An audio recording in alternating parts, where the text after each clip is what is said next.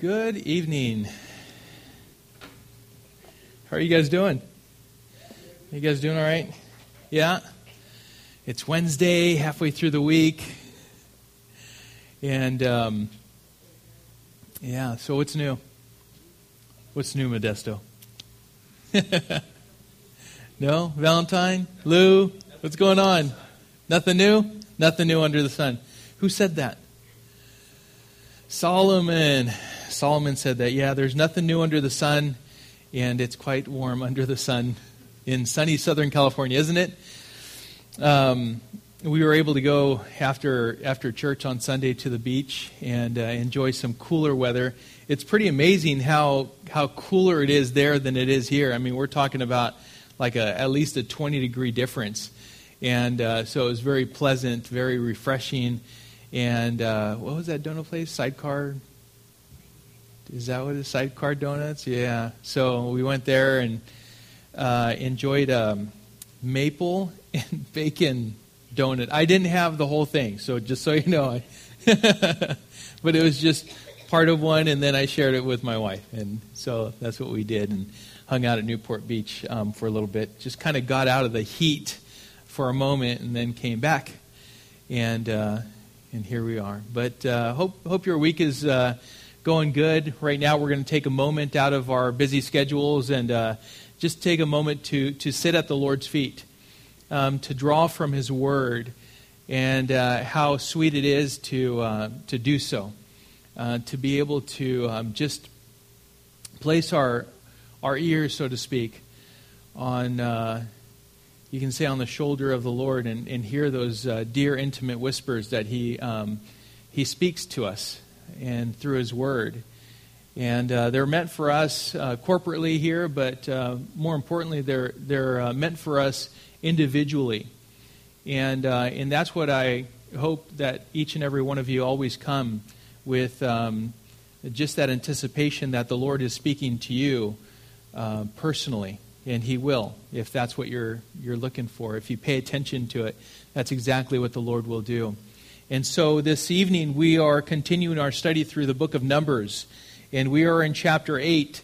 Uh, we're going to be going over both chapters 8 and 9, so it won't be, it, it's not a kind of a nothing of an introduction, only that that's what we're going to be going over. The few things that we're going to be covering is number one, the lighting of the seven lamps, uh, the cleansing of the Levites, the Levites um, uh, withdrawing um, we would kind of see it as perhaps uh, similar to retirement. The Passover celebrated for the first time after a year of being in the wilderness, and the cloud covering the tabernacle, the pillar of fire by night, and the cloud by day, and how it is that the Israelites responded to that covering. And uh, so that's what we're going to be going over. So let's pray, and we'll get right into uh, the scriptures. Father, we thank you Lord, that we can come this evening and uh, truly be refreshed by your word. Your word tells us that man shall not live by bread alone, but by every word that proceeds out of your mouth. And so I pray, Father, that your Spirit would give us understanding. That, Lord, anything that we perhaps have been distracted by up to this day, up to this moment, Father, that you would help us to put that off to the side and focus solely on you in the words that you will be speaking to us, I pray, Father, that we would not only um, kind of hear, but that we would listen, that we would heed, applying to our own lives, that you would give us ears to hear and hearts to obey, and feet that would walk these truths out in our own lives to your glory. And so, Lord, we commit this evening into your hands, Lord. We thank you. We ask for your blessing, and we pray this in Jesus' name. Amen. All right. So, the seven lamps, let's start out there in Numbers chapter 8, verse 1. Now the Lord spoke to Moses, saying, Speak to Aaron and say to him, When you set up the lamps, the seven lamps shall give light in front of the lampstand. And Aaron did so. He set up its lamps in front of the lampstand, as the Lord commanded Moses. And this was the workmanship of the lampstand, hammered work of gold. From its base to its flowers, it was hammered work according to the pattern that the Lord had shown Moses, so he made the lampstand. So, the, the making of the lampstand, we covered that back in Leviticus chapter, or uh, actually Exodus chapter 20, 25, verses 31 through 36. And then verse 37 says this Exodus 25, 37 says, You shall make seven lamps for it, that is, for the lampstand, and the lamps shall be set up so as to give light on the space in front of it. The lampstand itself was not designed to give light. It was actually designed to be the very item, the piece of furniture upon which the lamps were placed that would give light. It was an item which you could say propped up or exalted the light up a little more and made the light visible. Now, these lamps, they were fueled with this oil. The oil needed to be maintained. The lamps continuously filled and, and maintained, the wicks trimmed, all of that would be the work of the priests. They would go in and do these things to make sure that this lamp was continually giving light. Reminded me of Revelation chapter 1, verse 20, which says, As for the mystery of the seven stars that you saw in my right hand, and the seven golden lampstands. The seven stars are the angels of the seven churches and the seven lampstands are the seven churches. Exodus chapter 25, verse 40 says, And see that you make them after the pattern for them, which is being shown you on the mountain. This was when God was showing Moses the exact pattern that they were to build the tabernacle and all the furnishings and the utensils and everything. It was, it was in great detail. And we see that in Exodus. And then if we go to Hebrews chapter 8, verse 5, it says, They serve a copy and shadow of the heavenly things. For when Moses was about to erect the tent, he was instructed by God, saying, See that you make everything according to the pattern that was shown you on the mountain. And this was speaking of the tabernacle, the tent of meeting. Therefore, as it would apply to the church today, being the very lampstands described in Revelation chapter 1 verse 20. The church would be the platform upon which the light of the world would be seen. You could say in a very real sense that the church is here to exalt the light of the world. That is Jesus Christ. His name is to be exalted above all others. And that is by doing the works, doing those things which please the Lord, that glorify Him, that bless others by blessing Him. It's faith in action. It's giving God His due praise and His worship with our very lives, being living sacrifices. In Matthew chapter 5, verses 14 through 16, it says, You are the light of the world. A city set on a hill cannot be hidden, nor do people light a lamp and put it under a basket, but on a stand and it gives light to all in the house. In the same way, let your light shine before others, so that they may see your good works and give glory to your Father who is in heaven. And the question is what is a good work? Because if you ask the world today the definition of a good work, they'll give you all kinds of uh, answers to that question. a lot of it is basically um, good works towards mankind, um, doing good around the community, doing things like that. Although it, it can be good work, it's not what is defined by the Word of God. A good work, as it pertains to the church, is that which is done in faithful obedience to the Word of God.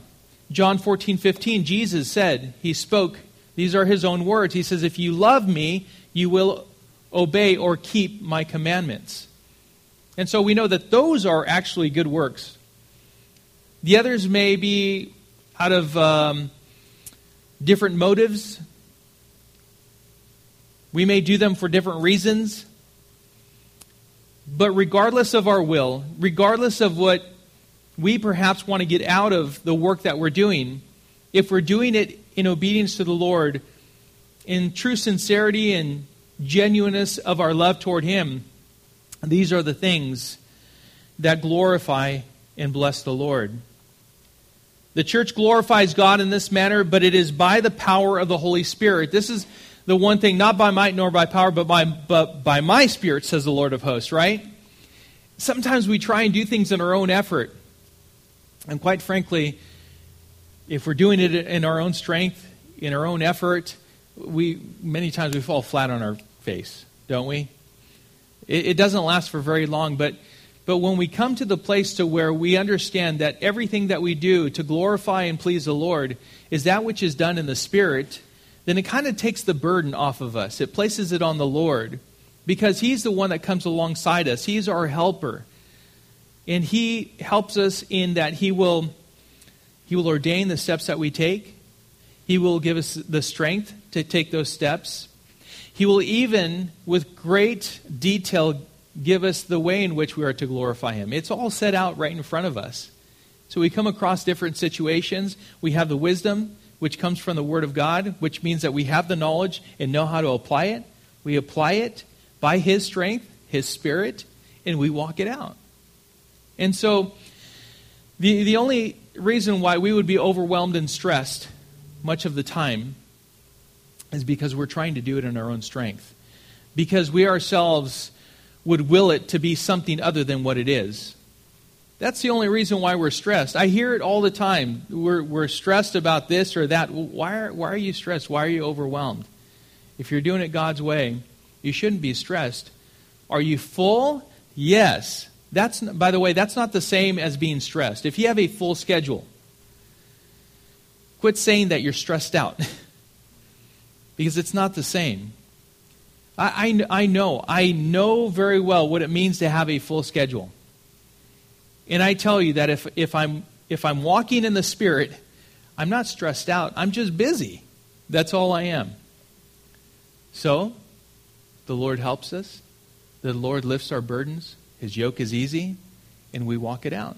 And we glorify the Lord.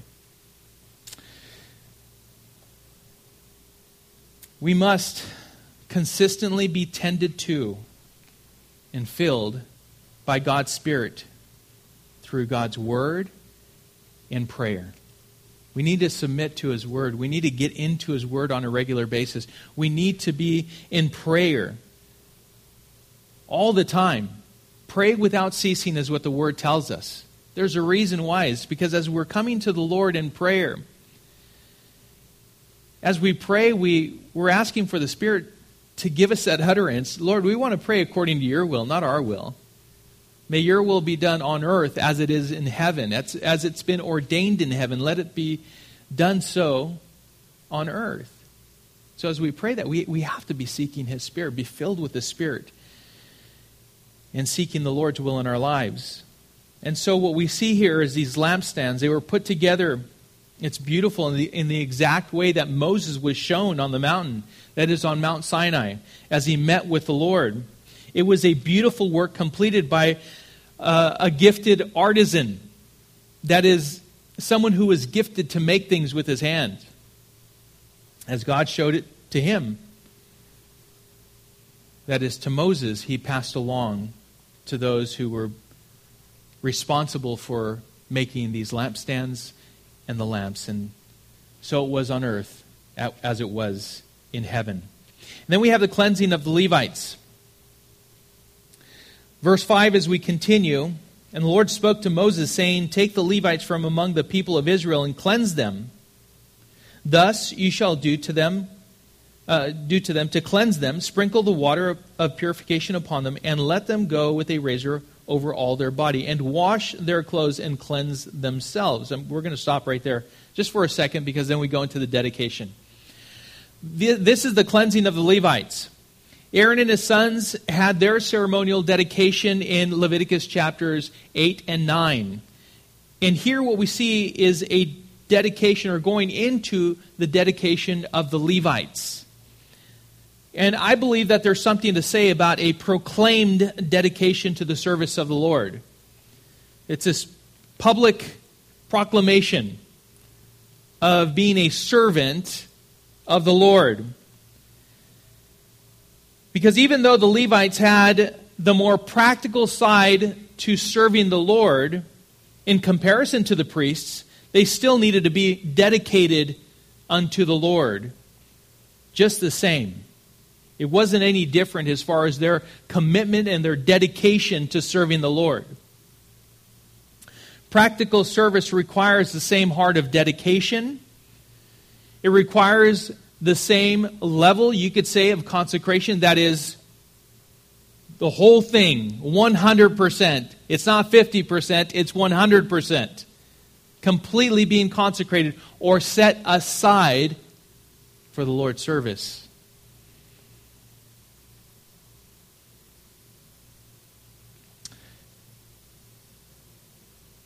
I was thinking if, um, if it doesn't happen this way, if there isn't this full dedication and commitment to the Lord, a, a personal decision to completely, wholly be consecrated unto the Lord, these are some of the things that could come up in our lives. Number one, some people think that it's optional.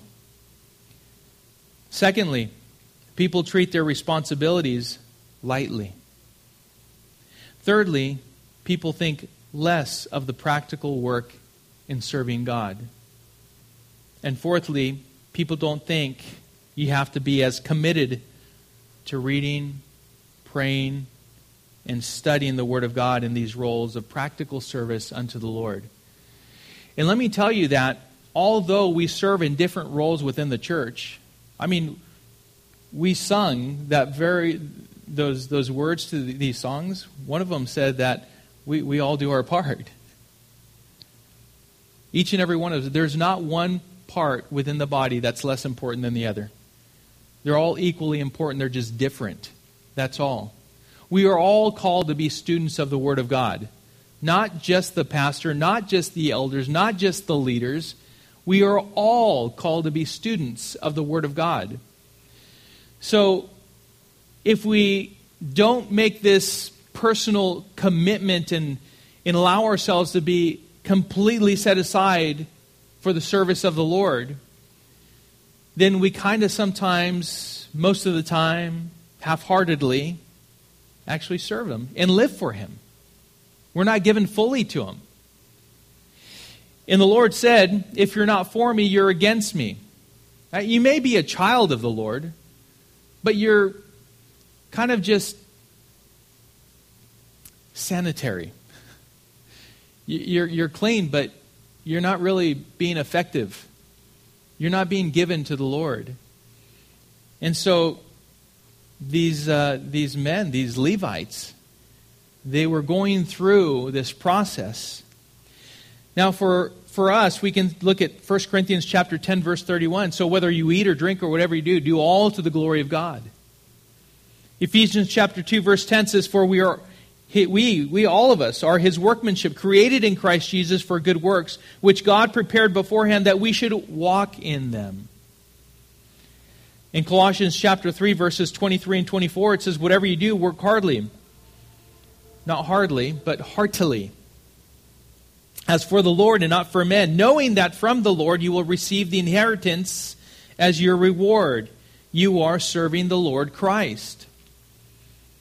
And with this said, there was this sprinkling of water of purification upon the Levites. And it gives us a picture of being cleansed of sin. Ezekiel chapter 36, verse 25 says, I will sprinkle clean water on you, and you shall be clean from all your uncleanness and from all your idols. Wouldn't that be wonderful? You know, if you were sprinkled with water, and that, that was indeed what took place. Now, of course, this is symbolic. Being baptized in the death, burial, and resurrection of Jesus Christ, we become new in Christ. God shifts our hearts of stone and gives us hearts that are soft and pliable of flesh, right? And He puts His word in our heart. And it's pretty amazing what it is that we become as we believe on Jesus Christ, that He is the Son of God, that He died for our sins, and it is by His blood that we are cleansed of our sins. We are forgiven in full. our past, present, and future sins. And so the Lord commanded them to shave their entire body, not only be sprinkled with this water, right, but also to shave their entire body. Now, leprosy is illustrative of sin. We've covered that and its effects. And it was commanded that the person who has been healed of leprosy show themselves to the priests and go through a ceremonial cleansing, which included shaving their entire body which signified being made new, starting all over again. And we may see this as being born again in Jesus Christ. This symbolism is not something that is insignificant. It illustrates the seriousness of both the priest's roles and the Levites' roles in the service of the Lord. This is why the person who's serving the Lord needs to understand why they're serving the Lord and ultimately who they are serving. It's a full commitment, it's a full dedication, and it is truly an honor to serve the King. That's why, you know, I, I say, listen, you got to, hey, listen, let your yes be yes. You commit, you serve the Lord, you do it with honor you respect that place that you have come into serving the Lord within the body. And you honor it. That's how we bless the Lord. In all of us, um, each and every one of us, this has to apply to, to where we, we give our service unto the Lord 100%. And we do it, and hopefully we're doing it with joy. We're not doing it out of you know, uh, because we have to, because we have something to check off. It's, it's because we're honored. And we feel privileged even to serve the Lord in whatever manner we are called to. Now we have the dedication of the Levites as we continue on in verse 8 and go all the way down through 13. So, then let them take a bull from the herd and its grain offering, a fine flour mixed with oil, and you shall take another bull from the herd for a sin offering. And you shall bring the Levites before the tent of meeting and assemble the whole congregation of the people of Israel. When you bring the Levites before the Lord, the people of Israel shall lay their hands on the Levites. And Aaron shall offer the Levites before the Lord as a wave offering from the, from the people of Israel, that they may do the service of the Lord. Then the Levites shall lay their hands on the heads of the bulls, and you shall offer the one for a sin offering and the other for a burnt offering to the Lord to make atonement for the Levites. And you shall set the Levites before Aaron and his sons, and shall offer them as a wave offering to the Lord. Um, I have to say that this is an interesting dedication ceremony. Aaron offers the Levites before the Lord, but, but here's what happens. The Levites are brought before the tent of the meeting, but meeting, but they're not the only ones that are brought before the tent of meeting. It's also the whole congregation that's brought before the tent of meeting. That is the tabernacle. Not only to witness the ceremony, but also to take part in the ceremony. They actually are called to lay their hands on the Levites. All of them, right? Can you imagine just hands upon shoulders, upon shoulders, upon shoulders, upon shoulders. I mean, how many, how many were in the congregation at this point? You guys know? A couple hundred? A couple thousand? A couple million? A lot. A lot. And they were all called to lay their hands on the Levites, to bless them and pray for them. That's what this is. As we're called to gather around our, our brother, a, a brother or a sister, we're called for several reasons, but oftentimes it's to pray for them. We lay hands on them, we pray for them a, for a blessing, for a healing, for direction, for wisdom, for all of these things, but we lay hands on them. That is, that they are dedicated, ultimately, they are dedicated unto the Lord. And what we see here is that Aaron then offers the Levites before the Lord as a wave offering from the people for them. That is, for them, the Levites, to do the work of the Lord, to serve the Lord. I think it's an interesting and amazing acknowledgement by the people as the Levites are given to God to serve Him.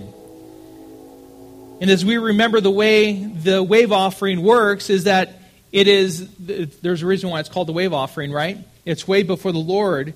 It's because it's an offering to Him. It, it's, we're saying, hey, this is your portion. This belongs to you. And that's what, in essence, the people are saying. We have asked for your blessing, for your anointing to be on these, on these servants of yours. And after we do this, we give them over to the priest.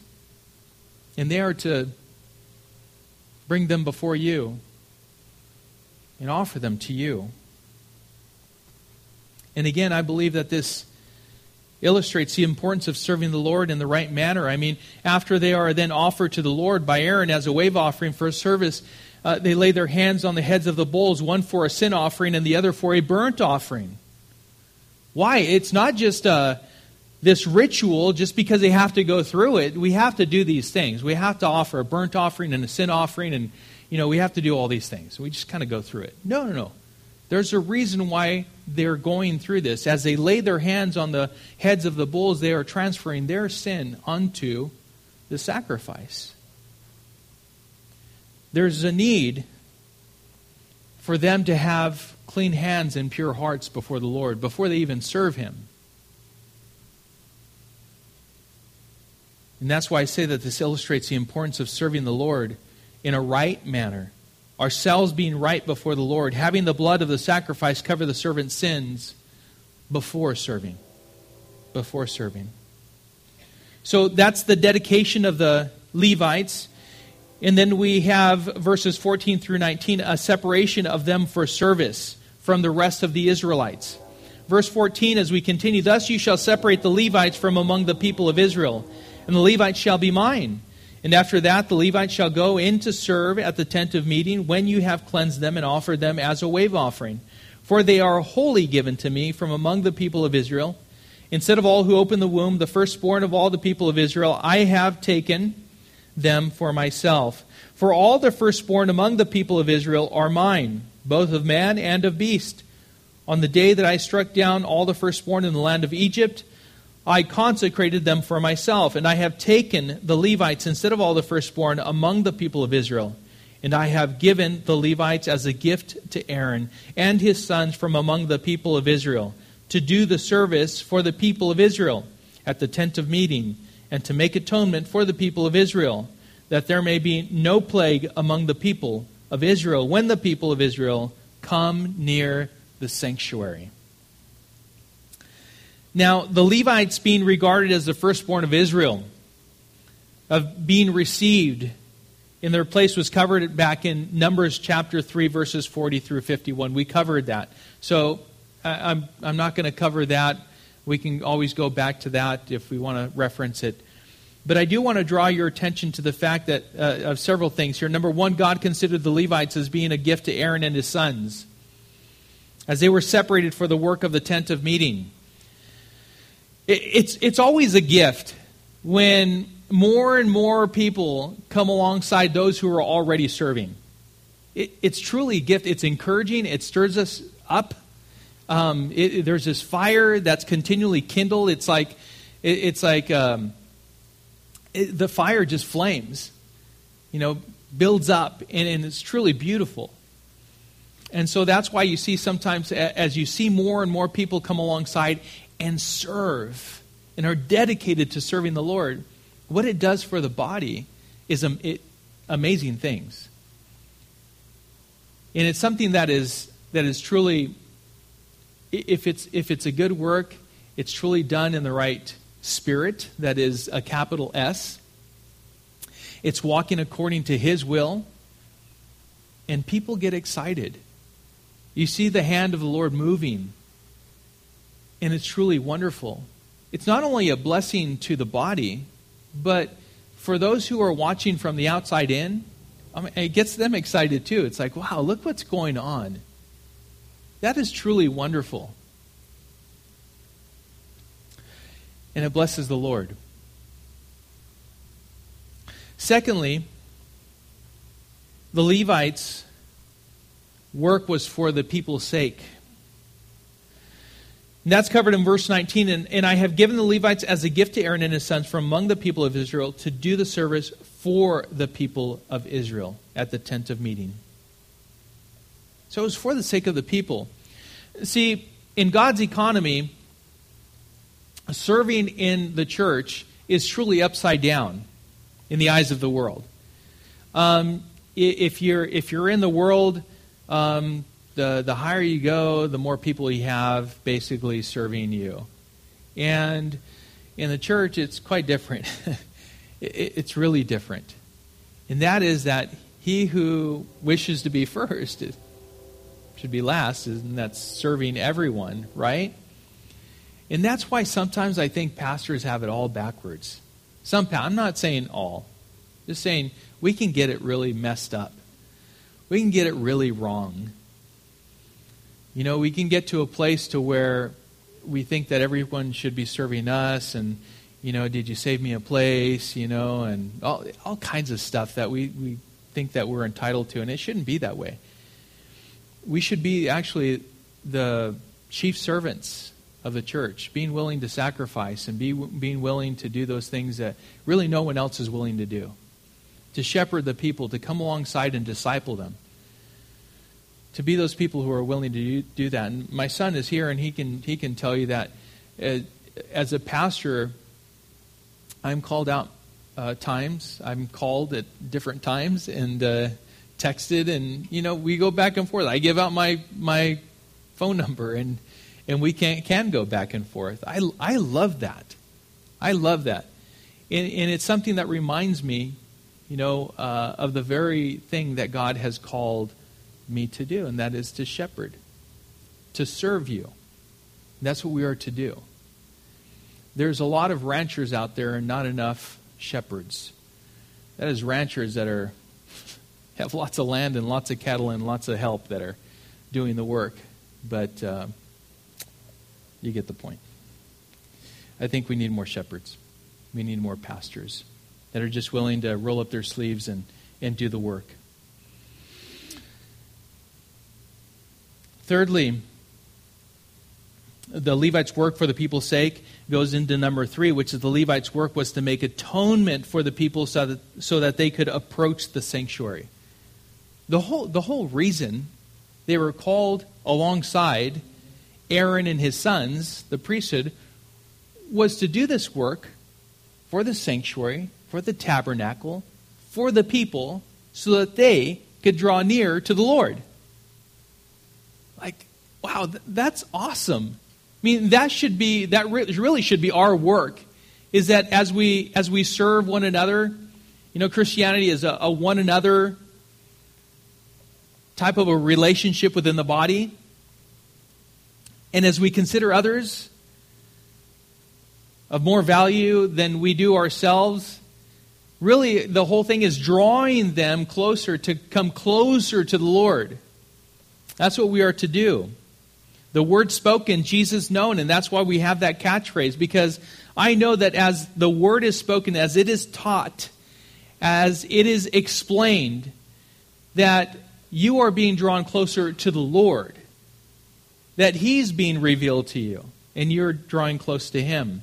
That was, that was the whole work of the of the Levites, and that was to make atonement for the people so that they could approach the sanctuary. And by the way, this work was to commence immediately after they had been dedicated. Hey, listen, we've gone through the ceremony, we've gone through all that, we've had you dedicated, we've uh, you're, you're sanctified, consecrated unto the Lord. Get to work. it was like, don't don't sit down and celebrate too long because there's work to be done. There's a whole reason why you were called, and it takes great work. Now, this work that they were doing over and over and over again, this work was finished in Christ Jesus on the cross. In Hebrews chapter 10, verses 19 through 23, it says, Therefore, brothers, since we have confidence to enter the holy places by the blood of Jesus, by the new and living way that he opened for us through the curtain, that is, through his flesh. And since we have a great priest over the house of God, let us draw near with a true heart and full assurance of faith, with our hearts sprinkled clean from an evil conscience, and our bodies washed with pure water. Let us hold fast the confession of our hope without wavering, for he who promised is faithful. So we have this New Testament conclusion and fulfillment in Jesus Christ of the very thing, of the very work that the priesthood was given to in that day. And it was a shadow of the substance, the substance being found in Jesus Christ.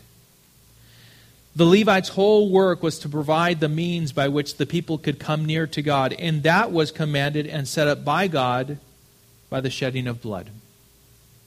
Now, we see in verse 20 uh, the obedience to God's commandments. Verse 20 says, Thus did Moses and Aaron and all the congregation of the people of Israel to the Levites, according to all that the Lord commanded Moses uh, uh, concerning the Levites. The people of Israel did to them. And the Levites purified themselves from sin and washed their clothes, and Aaron offered them as a wave offering before the Lord. And Aaron made atonement for them to cleanse them. And after that, the Levites went in to do their service in the tent of meeting before Aaron and his sons, as the Lord had commanded Moses concerning the Levites. So they did to them. So, not much there except for to come to understand that they followed through with everything that the Lord had commanded them to do. They did everything, just as we have gone through in detail in the previous verses. Now we see here in, in these that they have completed that which God had commanded. And then verse 23 says, And the Lord spoke to Moses, saying, This applies to the Levites from 25 years old and upward, that they shall come to do duty in the service of the tent of meeting. And from the age of 50 years they shall withdraw from the duty of the service and serve no more. They minister to their brothers in the tent of meeting by keeping guard, but they shall do no service. Thus shall you do to the Levites in assigning, in assigning their duties. So, according to Numbers, back in chapter 4, the age of service was to begin at the age of, you guys remember what the age was? It was 30. The age of 30. And then it would extend to the age of 50. Once the men would reach that age, then they were to, they were to withdraw from this service that they were given to at the age of 30. Well, why, why is there a difference there? And the answer is this, and that is that there was a five year apprenticeship program that they were given to. So at the, at the age of 25, they would be given to being understudies and training to do the very work that they were going to do for 20 years. And so that's why we have the age of 25 here in Numbers and in uh, Numbers chapter 8 and back in chapter 4 we have the age of 25. But this, and I'm just going to put it in quotes, this quote unquote retirement is, was not really retirement as we've come to know it in America. They were simply to withdraw from uh, withdraw their hands, you could say, or their hands on work in the tent of meeting, and they were to continue their service in a different way. It's not like, well, I'm going to I'm going to go ahead and retire and go to Florida and have a good time, you know, and enjoy that. It, it wasn't that at all. They weren't called to do they they were to withdraw from that specific work. But they weren't to withdraw from service they were to continue in their service unto the Lord. How? Well, says that they were to keep guard. Well, what does that mean? They were to serve as protectors, as counselors, as watchmen, as guides they were also to serve as teachers. Teachers. How, when we lose uh, the older men and women in the church. Uh, it, it, it's a sad thing because the people who have been walking with the Lord for a long time, for many years, they have all this experience of walking with the Lord. They've gone through all these things. They are so valuable to the church. And what we need to realize is, is it's those people that need to pour into the younger people, helping them along. They're, they're the ones that are supposed to be protecting, being the watchmen, being the guides, being the counselors, being the teachers. Those are the people that need to come, come alongside everyone else. In the church, I don't believe there's any such thing as retirement. How do you retire from the body of Christ?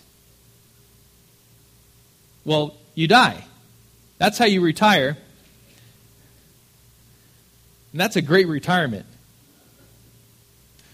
You get all the riches, right? You go to be with the Lord for all of eternity. I think Chuck Smith is, is a great example of that. He kept serving and serving and serving. He was just a faithful servant. A faithful servant. I, I remember I, the last conference that I went to and I took a picture with, I, I couldn't pass up that opportunity to go and, like, oh, Pastor Chuck, I want to just take a picture with you. I just want to have that moment to where I can look to you know, a great servant of the Lord. And he was, he was, he was humble. He was a humble man. In fact, he was one that um, if he saw something on the ground, he would pick it up. By the way, he was a man that was, that was on time. if, if those who were running the conferences or the retreats or whatever, if it was, let's say, for instance, it was supposed to start at 7, if he didn't see anyone walking up, guess what he would do? He'd make his way up there, and he would start it. he was just a servant of the Lord. There was, there was no retirement. For these men here, at the age of 50, it was not the age of retirement, it was just withdrawing from that specific work. That was it. They were continue in serving the Lord as being guardians. That's what they were to continue in service to the Lord in. And through all of this, we see how God requires the people to act on God's commands and to actively trust Him by obediently following His word and being cleansed, dedicated, and serving Him in the manner in which He commanded. Keep in mind that He was preparing them to occupy the promised land. We need to always keep that before us as we're going through these verses. A life of abundance in the promised land required that these things would be observed in obedience to God, in faith and trust in Him. These demanded, every time that these were observed, as we're going to see the Passover celebrated for the first time, it's an obedience and it's a reminder of who God is in, in their lives. And every time we come to the communion table, we're going to see in a few moments that we're reminded of the sacrifice of the Lord and how much He loves us. So let's continue because we're going to cover chapter 9 as well. Verse 1. And the Lord spoke to Moses in the wilderness of Sinai in the first month of the second year after they had come out of the land of Egypt, saying, Let the people of Israel keep the Passover at its appointed time. On the fourteenth day of this month, at twilight, you shall keep it at its appointed time. According to all its statutes and all its rules, you shall keep it. So Moses told the people of Israel, that they should keep the Passover, and they kept the Passover in the first month on the 14th day of the month at twilight in the wilderness of Sinai, according to all that the Lord commanded. So uh, commanded Moses. So the people of Israel did. All right, stop there for a second. This is the command to observe the Passover. Um, it's been one year since um, they've been delivered from uh, slavery under Egyptian rule. The observance of the Passover was meant to remind the Israelites of the fact that God passed over Israel in the judgment of all of the firstborn as the blood of the Lamb was placed on the doorposts of the entrance of their homes. This was an annual, this was to be an annual observance that reminded them of God sparing them from judgment and delivering them from slavery under Egyptian rule. And even though they were in the wilderness, they hadn't yet gotten to the promised land, they were to keep this observance, this commandment to observe the Passover. Great reminder of hope. It's a great reminder of God's deliverance, of God's power, of God's sovereignty, of how much God loves them going through the Red Sea and out of slavery and making this journey to the promised land. Now, Jesus is the fulfillment of the Passover sacrifice. In 1 Corinthians chapter 5 verse 7 it says for Christ our Passover lamb has been sacrificed. In John chapter 1 verse 29 says the next day that is the next day he John the Baptist saw Jesus coming toward him and said behold the lamb of God who takes away the sin of the world. And today we're called to remember Jesus' sacrifice on the cross until he comes back. We call it communion, the Lord's Supper. And we're commanded to, to do this often. It's a great remembrance that God loves us and he sent his only begotten Son. And whosoever believes in him shall not perish but have eternal life. It's a time of acknowledging God's sacrifice and rejoicing in our hope in Christ, a time of reflecting also and considering our lives before God. And it is to be considered in our own lives that we've been passed over in judgment. It's the, the time that we, we spend in communion, it, it, it should be a sobering moment to where we truly understand what we're partaking in but it's also a time of great hope and celebration. I mean, this is the very thing that God demonstrated his love toward us, and that while we were still sinners, Christ died for us. He shed his blood for us in our place, on our behalf, until he comes back. We proclaim his death. That is victory over sin. It's like, hallelujah, we have victory over sin in Jesus Christ. And as he rose from the grave, we have victory over the grave. Those are praiseworthy. Those are those should be remembered often. Because sometimes, like all the things, all the details, the things that we can do to kind of complicate our lives and even our faith in, in the Lord, when we come to the communion table, it's like all, all of that, listen, if you confess your sins, he is faithful and just to forgive you of your sins and to cleanse you from all unrighteousness. The only, the only way that you could have a relationship with the Father is through the Son. You have the Son, you have the Father, you have everything. So that's why we come and we remember these people, the Israelites, they were to remember the Passover. Oh, how wonderful it was. They were commanded to do that every year. To be considered, to be remembered, and to praise and worship the Lord. Now, the following section is, I, I think, is amazing, and you'll see why. There were these unclean men that approached um, Aaron, Moses, and asked him this question. And let's go into it. Let's continue. Verse 6. And there were certain men who were unclean through touching a dead body, so that they could not keep the Passover on that day. And they came before Moses and Aaron on that day, and those men said to him, We're unclean through touching a dead body. Why are we kept from bringing the Lord's offering at its appointed time among the people of Israel? And Moses said to them, Wait, that I may hear what the Lord will command concerning you. Let's go on verse 9, the Lord spoke to Moses, saying, Speak to the people of Israel, saying, If any one of you uh, or of your descendants is unclean through touching a, de- a dead body or is on a long journey, he shall still keep the Passover to the Lord. In the second month, on the fourteenth day at twilight, they shall keep it.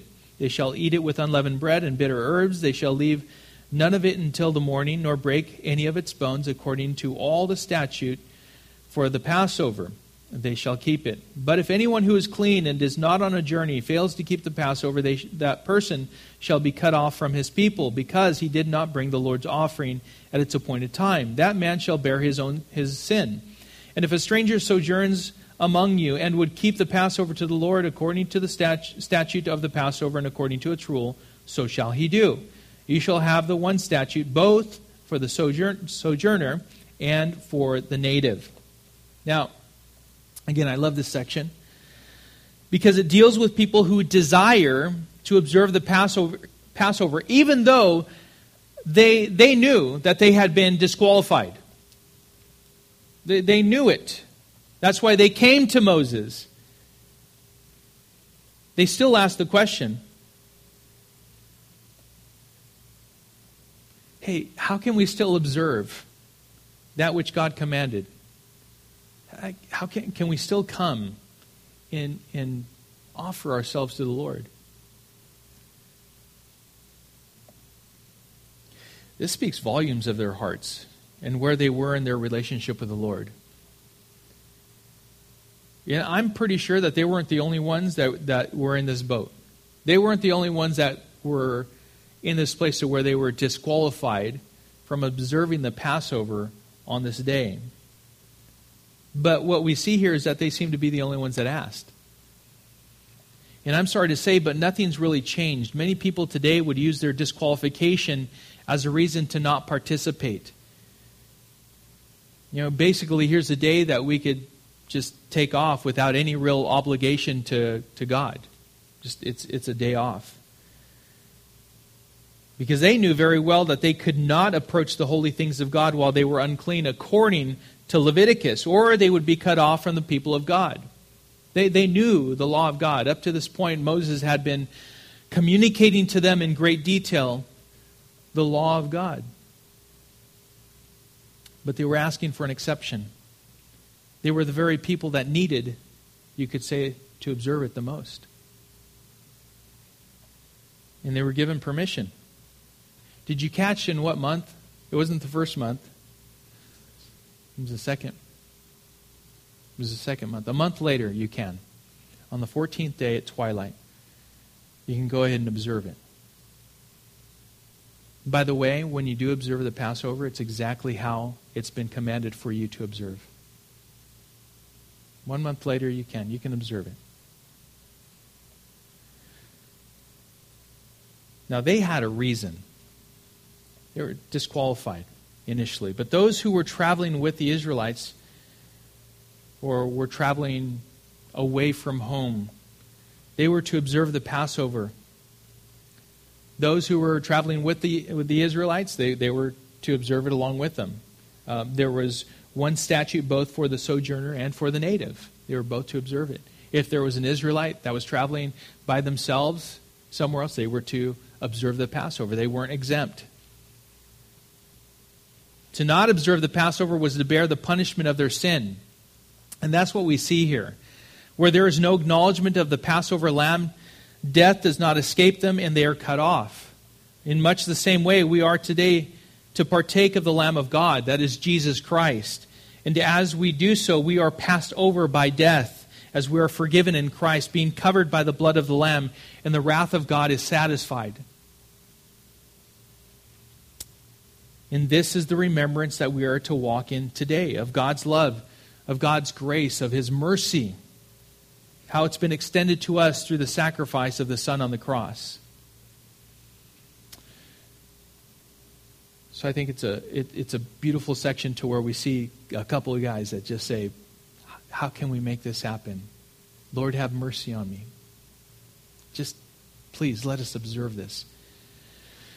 And the Lord sees the heart. Verse 15, and through the rest of this chapter. On the day that the tabernacle was set up, the cloud covered the tabernacle, the tent of, test, of the testimony, and at evening it was over the tabernacle like the appearance of fire until morning. So it was always the cloud covered it by day, and the appearance of fire by night. And whenever the cloud lifted from over the tent, after that the people of Israel set out. And in the place where the cloud settled down, there the people of Israel camped. And at the command of the Lord, the people of Israel set out and at the command of the Lord they camped. As long as the cloud rested over the tabernacle, they remained in camp. Even when the cloud continued over the tabernacle many days, the people of Israel kept the charge of the Lord and did not set out. Sometimes the cloud was a few days over the tabernacle, and according to the command of the Lord, they remained in camp. Then, according to the command of the Lord, they set out. And sometimes the cloud remained from evening until morning. And when the cloud lifted in the morning, they set out. Or if it continued for a day and a night, when the cloud lifted, they set out. Whether it was two days or a month or a longer time that the cloud continued over the tabernacle, abiding there, the people of Israel remained in camp and did not set out. But when it lifted, they set out. We get the point, right? We get the point. Definitely. Verse 23 At the command of the Lord they camped, and at the command of the Lord they set out. They kept the charge of the Lord at the command of the Lord by Moses. Where you go, I'll go. Where you say, I'll stay. What you say, I'll do. I mean, it's, it is quite simple. It is quite simple. The heart of a man or a woman who loves the Lord should be completely given over to the point to where we say at every moment, I just want to be with you, God. Wherever you are, I want to be. That's where I want to go. If you move, I move. If you stay, I'll stay.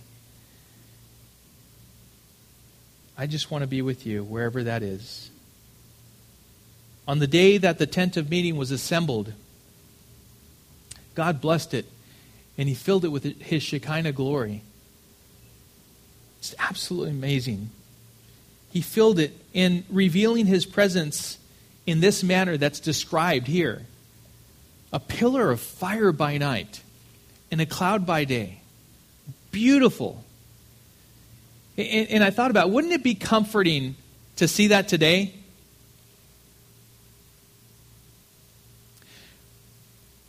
Would God's Shekinah glory be revealed to us? That is, are we willing to do the very thing that the Israelites were called to do at that, at that point in that day? Because, of course, we say, well, the manifestation of the Lord in this way would be absolutely beautiful. It would be glorious. Imagine those are God's people. By night, they are guided by this pillar of fire. By day, there's this cloud that covers them, and, and, and it protects them. And that's God's presence. And we know that when the Lord moves, they move. If He stays, they stay.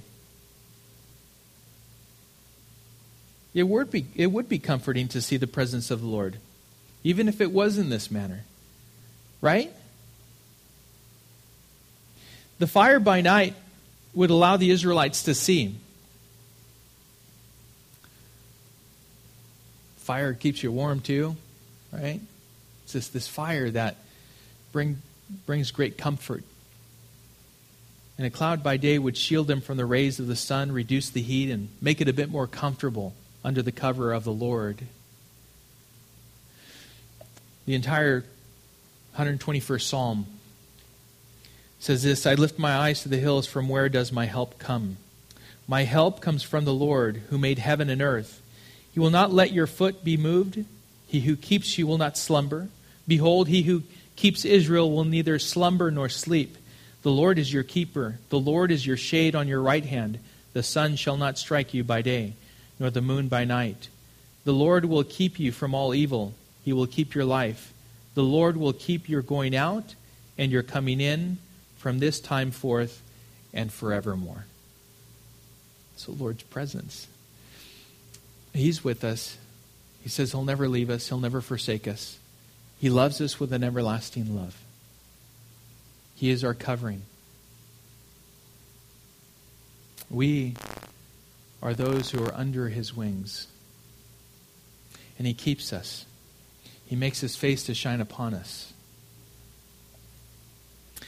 And I want to close with, with a few words here. Because we see here how it was that Israel moved and stayed where the presence of the Lord was.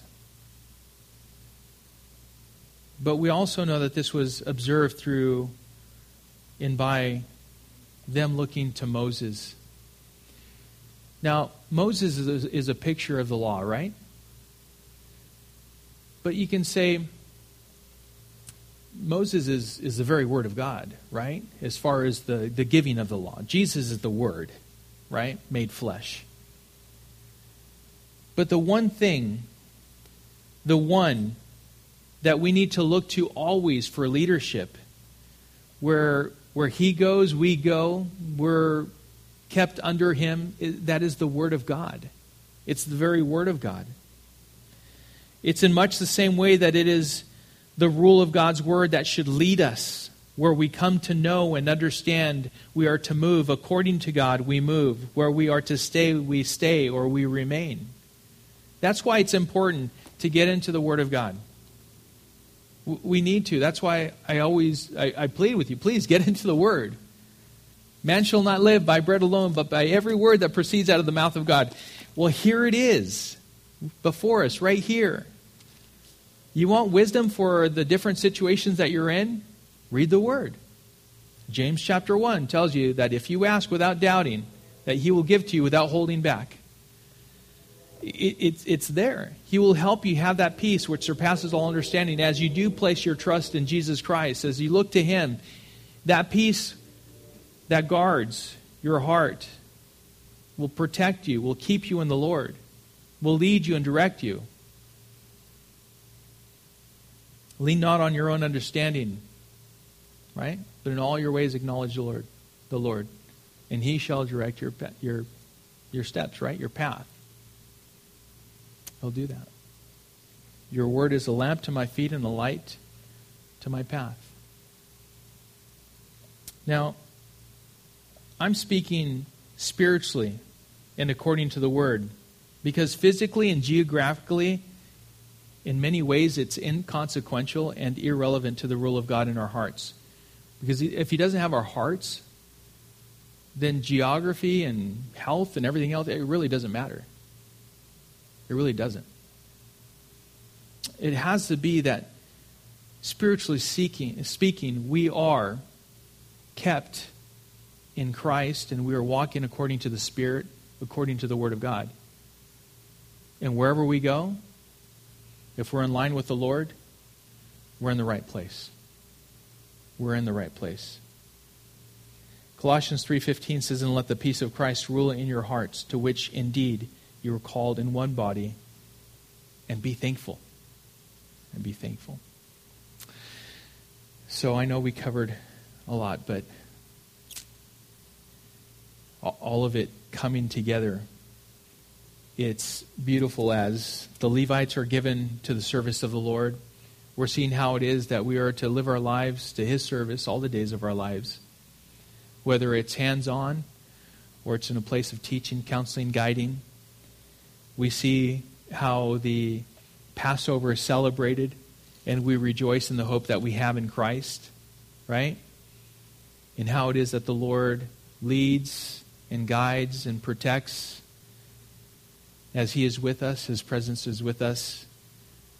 We are indwelt by the Spirit, and we are taught, we are given understanding of the Word by the Spirit, and it all points to Jesus Christ. Our hope is in Him. Let's pray. Oh, Father, thank you for the love that you demonstrated to us through your Son, Jesus Christ. He is our Passover lamb. He is the Lamb of God who takes away the sin of the world. And so I pray, Lord, that however it is that you spoke to us this evening, Father, that, that we would that we would think about that, that we would, again, as I prayed at the very beginning, apply these things, these truths to our own lives, that we would bring you glory. And so, Lord, we once again consecrate ourselves unto you. We dedicate ourselves to you. We ask, Lord, that you would fill us with your Spirit and help us to walk in the Spirit. That we wouldn't allow the distractions of the flesh or the world to come between you and us in our relationship with you. And so, Lord, we commit ourselves once more to you. We thank you and we pray this in Jesus' name. Amen.